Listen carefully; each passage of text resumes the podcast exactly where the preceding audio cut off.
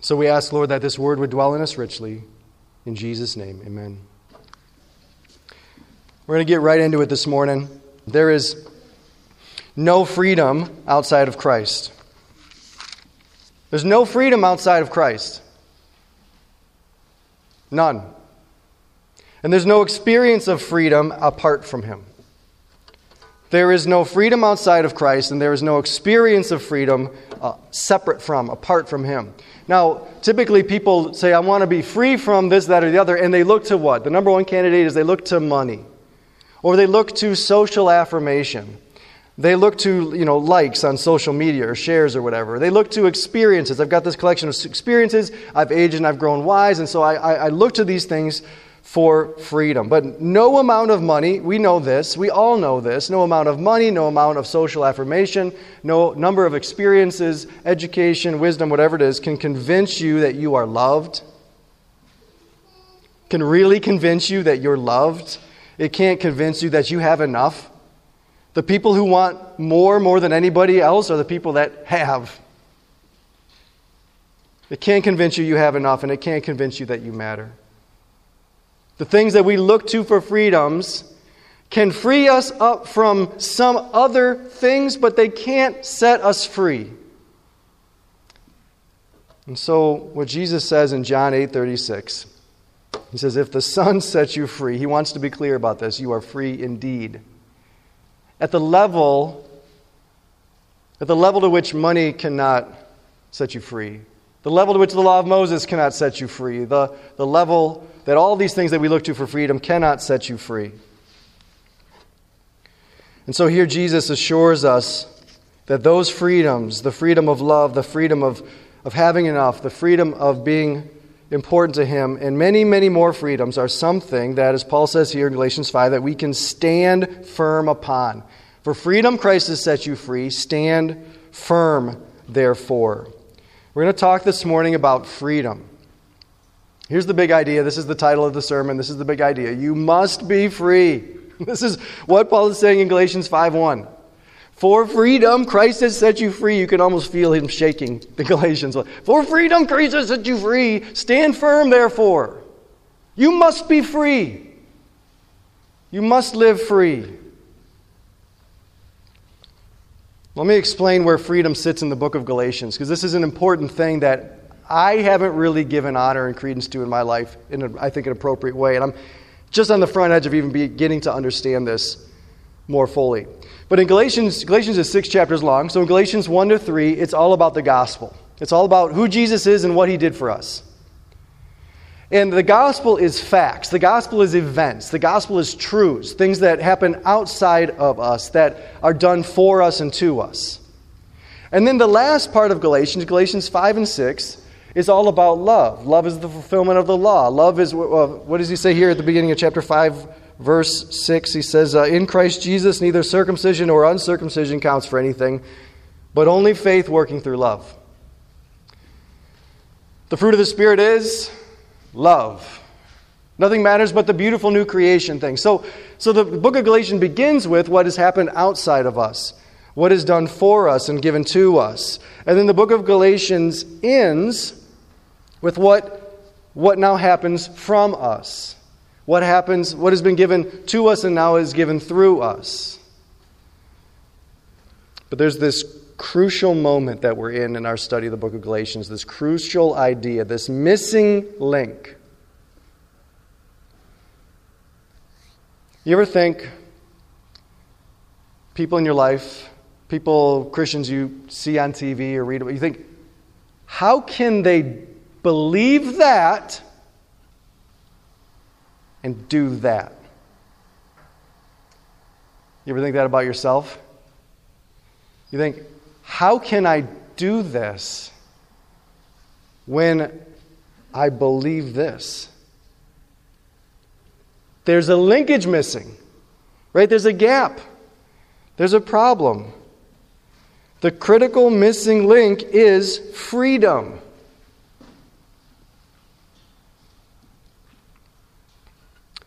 Freedom is something that happens in us. The gospel happens to us Love happens through us, but freedom happens in us. The gospel is given for us, Jesus is given for us, and, and, and good works are given from us. But freedom is something that is formed in our hearts and minds.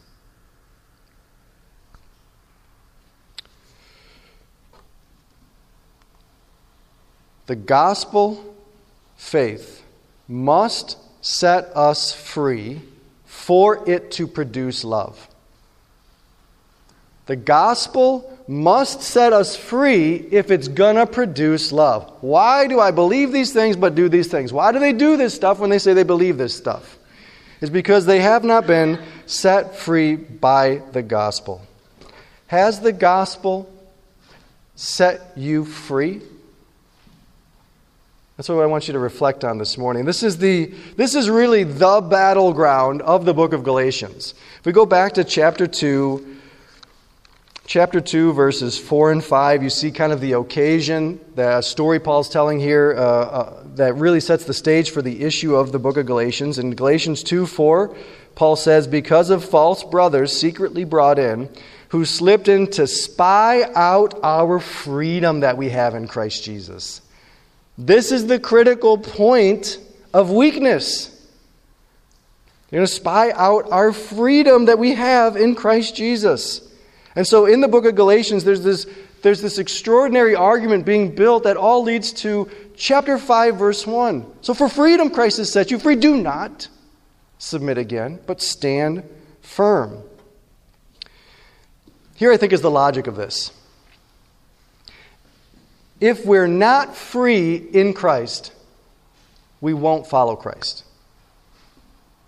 If we're not free in Christ, we won't follow Christ. Because, right, if, if you're a Christian and you think, well, I'm glad I got out of hell or whatever, right, but, but I don't think I'm free, what are you going to focus your time and energy on? Right, if you don't think you're free, what are you going to focus your time and energy on? You're going to focus on getting free. But now you already think Jesus has done some stuff for you, but he's not going to help you with that, I guess, because he didn't do it. So now you're off on your own trying to get free. Right? This is that, I, I talked about this a couple weeks ago, that, that baton passing moment between what we believe and are we going to build the beautiful new creation community together? Is our faith going to produce love? And there's this moment. And freedom is that, that, that weak moment where there's a, a little bit of fragility in this experience. And if we don't, if we're not, if it's not faith working freedom in us and then producing love from us, then you know what you're going to get. And some of you have lived here for a while, and some of you know people here. You're going to get a Christian who is afraid and is willing to comply. You're going to be living out of fear and you're going to pursue compliance. That's a very different Christian experience. That's a very different community that's formed when you have a bunch of people trying to comply because they're afraid. But we want to love because we have faith that has set us free. It's the difference between a beautiful new creation and North Korea, right? North Korea is a place of fear and compliance, and what the Spirit is trying to birth in us and through us is very different. How's this freedom going to appear in us? This is what Jesus says in John 8. So John 8 36, 36 is if the Son sets you free, you're free indeed. John 8 31, he explains this. He says, If you abide in my word, then you are truly learning from me. And you will know the truth, and the truth will set you free. There's a correspondence here. The Son will set you free indeed as you learn the truth about Him from Him. There's a correspondence between the truth and our freedom. And what I want to convey to you this morning, we do not have time to explore this in detail. I feel that this is probably something Paul talked a lot about with the Galatians because he didn't talk a lot about it in the book of Galatia. Galatians. So I feel like we're, we're, we're, we're reflecting theologically on something this morning. We're pushing into where Paul gets this idea that they should be set free from, from the gospel, but how? Each part of the gospel is meant to free us. And we will experience that freedom We need to experience that freedom for our faith to become love. We have to experience that freedom. Have you been set free by the gospel? You have in God's mind. But the battleground of Galatia is Christians who've been set free by Christ going back into slavery and living like slaves rather than living like free people. And if we're not living like free people, then what's going to come from our lives is compliance and all sorts of other nasty Christian habits instead of love. So we must be free. Now, here's what we're going to do this morning. I'm going to walk you through just we're just I'm just skipping a rock off the surface of this thing, okay? So I want you to know there's a lot of depth here that we're not even going to even glance at. But we're going to go to, to three sweet gospel places in the book of Galatians that we've studied already. And I'm just going to guide us in reflecting on what is the freeing effect of that truth. We're looking at truth and we're going to, we're going to reflect on what is the freeing effect of that truth. Now, we're just going to look at three little truths. We could do a lot more with this. I had six or seven lined up. I fleshed out four of them and I cut one of them. So we're just going to look at three of them this morning. You're welcome. But there's a lot more work to do here. And I don't want to stop with this. I don't want you to stop with just this sermon because there's things that you're not free of.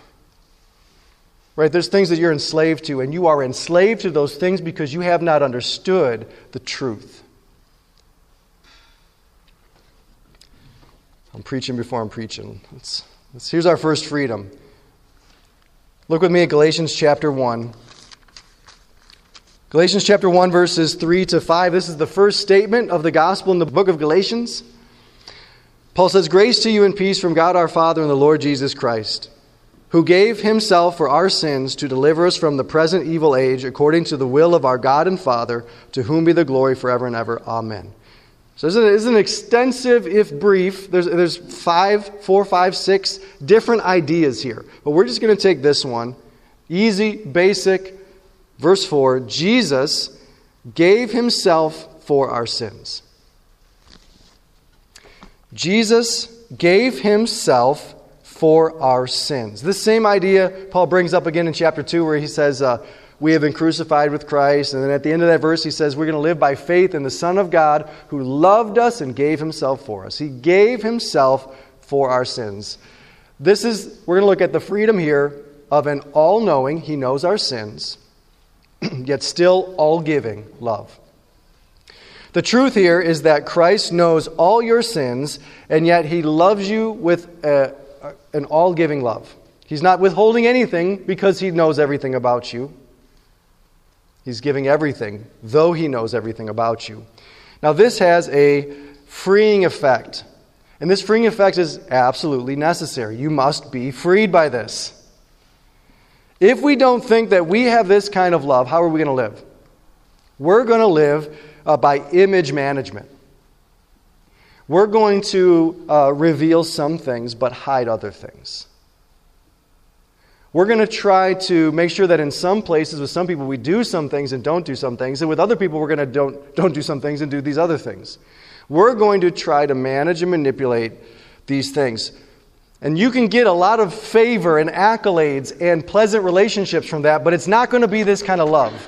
And lingering through it all and hanging over it all is going to be this kind of fragility and fear. What's the question, right? What if they find out?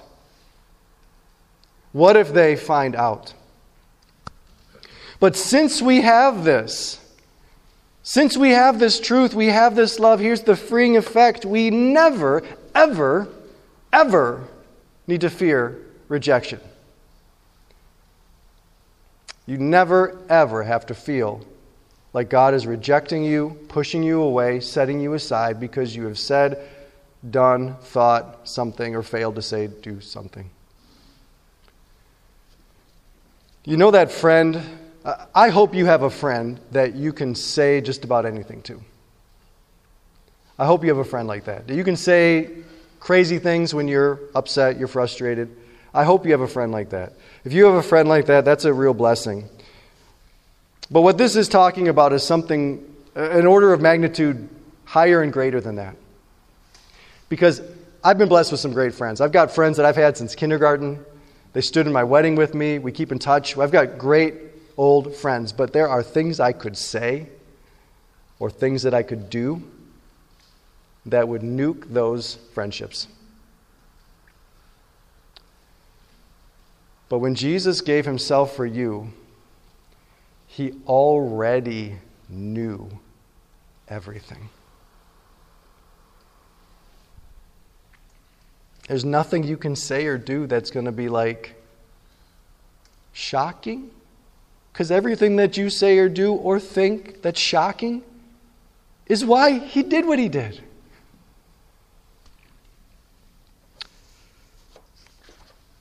But now, Paul wrote the book of Galatians because this is still a battleground for Christians. This is a central, basic, first truth out of his mouth kind of a thing, and this is still a battleground for us. Right? This is still something that some of us are experiencing slavery instead of freedom around. Right? Do you ever, you ever hear this in your head, or do you ever hear this from people in your life? Well, well but, but Christ doesn't love your sin. I'm going to provide you with an airtight sequence of logical, feel like theologically true statements. Right? Christ, Christ doesn't love your sin. Uh, okay, so maybe if I change, maybe if I stop sinning, then he'll love me more. Right? Well, that feels right, but it's a denial of this. It feels right, but it's wrong. And so Christians go back into this insecure relationship with God. We go back into a sense of having to manage ourselves before God. You're, who you're managing your image in relation to the one who can see all things. And so what we end up doing is we get into that. Uh, remember that Pharisee tax collector story Jesus tells, where these two guys, a, Pharisee and a tax collector, walk into a synagogue, and the Pharisee walks all the way to the front, right? And he says, Oh God, thank you so much that I'm so much better than that guy, right? You've got to manage your image by comparison, by judgment, by tribing up with people, and we all stand around and go, We're so great. And you've got to do that, but you're enslaved to this thing that you shouldn't be enslaved to. And so Paul says, Stand firm in this freedom. Here's how I'm going to give you a suggestion. This is not like from Sinai, but this is the theological reflection I'm doing, this is what seems to me to be what it would take to stand firm in this truth is to practice radical acceptance. What you are is known to God.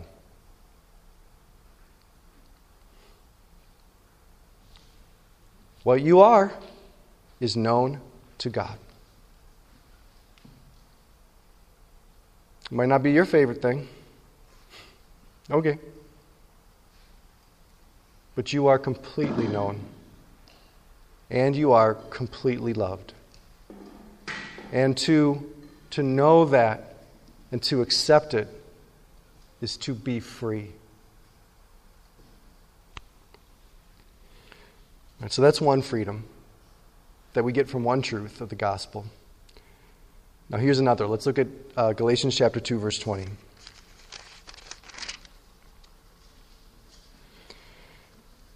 Galatians 2:20 Paul says I have been crucified with Christ. Uh, so this is the freedom of being killed with Christ. I'm going to give you talk about reflect on the, the freedom of being killed with Christ, and this is a little bit of a cheat. I kind of get two truths here for one, um, but I get to. I get to do that. Here's the truth the truth of what it means to be crucified with Christ. I am crucified with Christ means that Jesus' cross, Jesus' cross means that I am a much worse sinner than I was afraid I was. I'm a much worse sinner than I thought I was.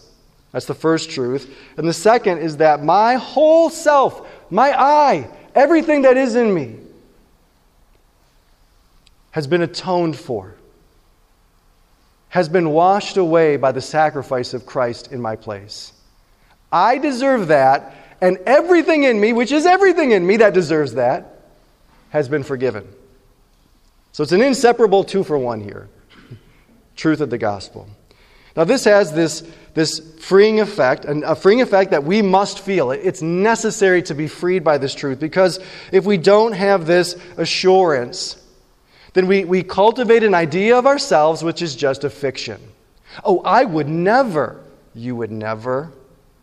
Roll the tape, right? You would never. You've got a fiction, and it's useful, right? I, I appreciate your fictions. You know, they.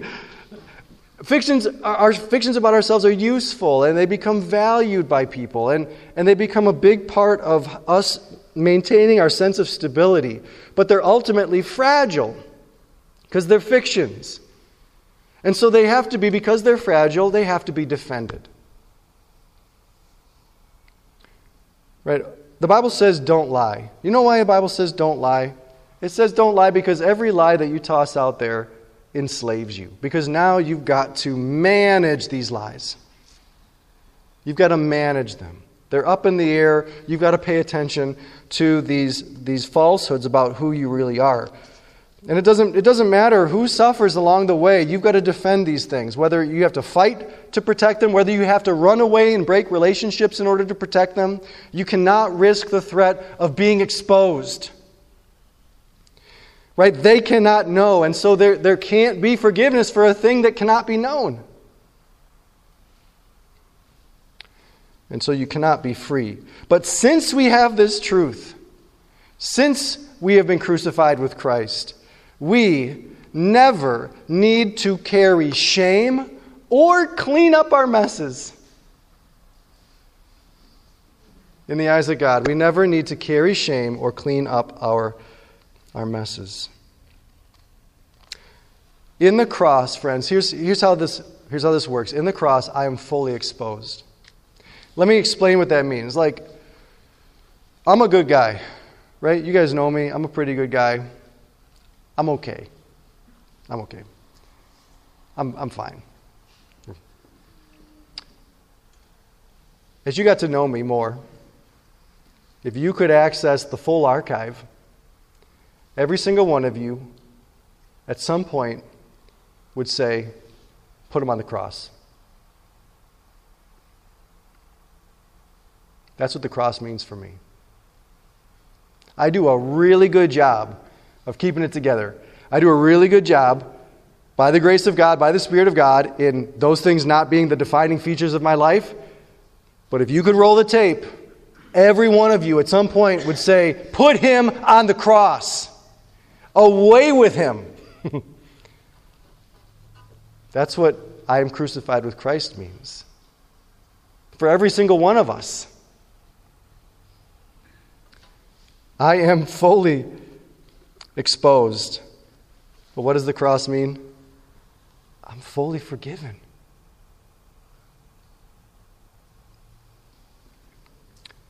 And to know this truth and to accept it as true for us is to live freed. The Apostle Paul is a great example of this. I mean, reflect for a moment on his story, right? His whole life energy for his whole upbringing and young adulthood was to, was to glorify God by extinguishing the little flame of the, the life of Christ and the followers of Jesus in those early days. He set out, he participated in murder, he set out to enslave them, put them in prison, get rid of them. Right? He was, he was enemy number one of Jesus and his people. Now, listen to what he says a few decades later when he writes to the church at Corinth. He says, It doesn't bother me if you judge me, or if any court or human court judges me. I don't even judge myself. How can he go from that to that? Because he's been set free, because he was crucified with Christ. Now, this is a truth that we love, but this is still a battleground for Christians, right? There are some Christians who are still experiencing slavery around this topic rather than freedom. You know, you got this voice in your head. Do you hear this sometimes? Hey, Jesus died for you. That means every time you sin, you're pouring fresh shame. That's fresh shame. That's you're dishonoring Jesus. How could you? And so you feel then the need to cover that up. You need to wash it off. You need to atone for what you've done. You need to You need to somehow make compensation for this injustice that you've, you've done against your crucified Lord. And man, I'll tell you what, that makes a lot of sense, doesn't it? But it denies the gospel. It denies the gospel. Makes sense, denies what Jesus did. So stand firm in the freedom of what Jesus has done for you in this way. Practice radical confessions. And I tell you, I got a two for one, so I put a plural here. Practice radical confessions. Radical confessions. First of all, you see Jesus' cross? Right? Who did that? I did that. Who did this?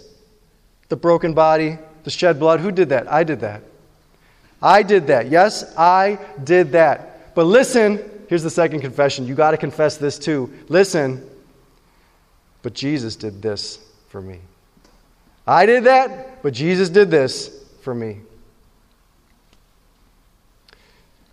So that's another truth of the gospel, producing a freedom that can set us free. And how do you, you know, how do you feel after you reflect on these things? Right? You, um, you immediately, I feel like I immediately begin to think, the Spirit brings to mind people that I think, I've had, I've had something against them. I've held a grudge against them. I've withheld something from them. And then I think about this and I think about what Jesus has really done for me, and, and I go, oh, I'm just going to love them. I don't care. Right? It, it immediately begins to sprout real love out of the freedom of the gospel. Here's the last one we're going to look at this morning the last freedom, the freedom of having it all. Wouldn't you like to have it all? Friends, let's look at Galatians chapter 3 verse 14.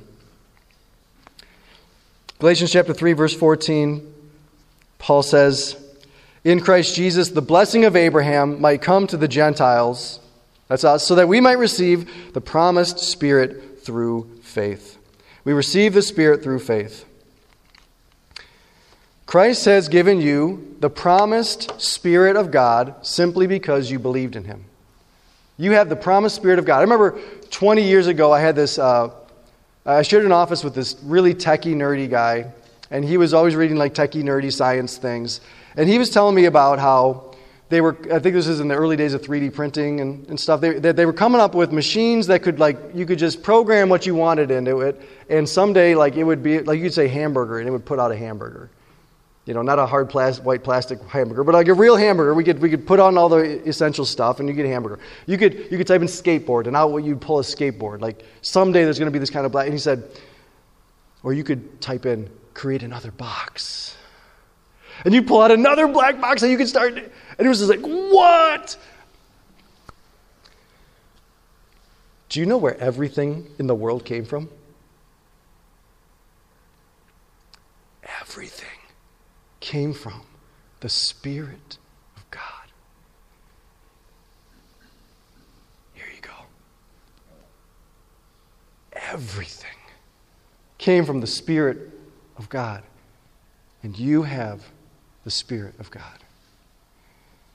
This is why when Paul says in chapter in chapter 4 verse 2 when he says that as heirs we are now owners of everything, I don't think that's an exaggeration because we have this relationship with the Spirit of God. And, and this truth is going to now have a natural freeing effect that is necessary. Hey, if you don't, if this truth is not landed on you and set you free, you're going to constantly be trying to please God. You're going to try, constantly trying to please God, figure out, crack the code so that you can get more of the stuff that you want. You're going to constantly be enslaved to a sense of scarcity. Look at those people. They have that, and I don't have that. I, how do I get that? You're never going to feel like you have enough when you have everything. But since we have this truth, since this is true for us, we never need to wonder is there more out there that I'm not getting from God? We never have to worry am I doing enough to get it. We never have to work for this. We are the owner of everything. Remember, I, I, talked about the story of the prodigal son, the good son? Right? So the prodigal son is bad. He comes back, they, the, the dad throws a big party, and the good son's out in the field. And the good son won't come into the party. He won't come into the beautiful new creation community. He's standing out there. Why? He says, Because I've worked for you all this time, and you haven't even given me a goat. A goat? I've been working for you all this time, and you haven't given me a goat. And what does the dad, dad say? He says, Son, you are always with me and everything I have is yours. Talking about goat with me, you're the owner of everything. Now, this is a fundamental truth that Paul is trying to convince the Galatians of because it's still a battleground for Christians. Right? Adam and Eve, exhibit A. They're literally in the best place that's ever been, walking around the literal Garden of Eden. And Satan comes up, and what's his play? Remember, he kind of weasels around a little bit, and then he says, Oh, God doesn't want you to eat that because He knows that on the day that you eat that, you'll be like Him. And then we even go, we wondered, we were thinking there might be more out there for us than God has given to us. We wondered about that. Tell us what we need to do to get it. And then here we are. We can still slip back into slavery, thinking that, that some sort of power or, or, or thing can come to us from God by the Spirit if we just, we just have to f- learn the right formula. And so we're wondering, worrying, working for more. We're not getting what we could because maybe I'm not doing all that I can. But Jesus did all that was necessary and has given you all that you need.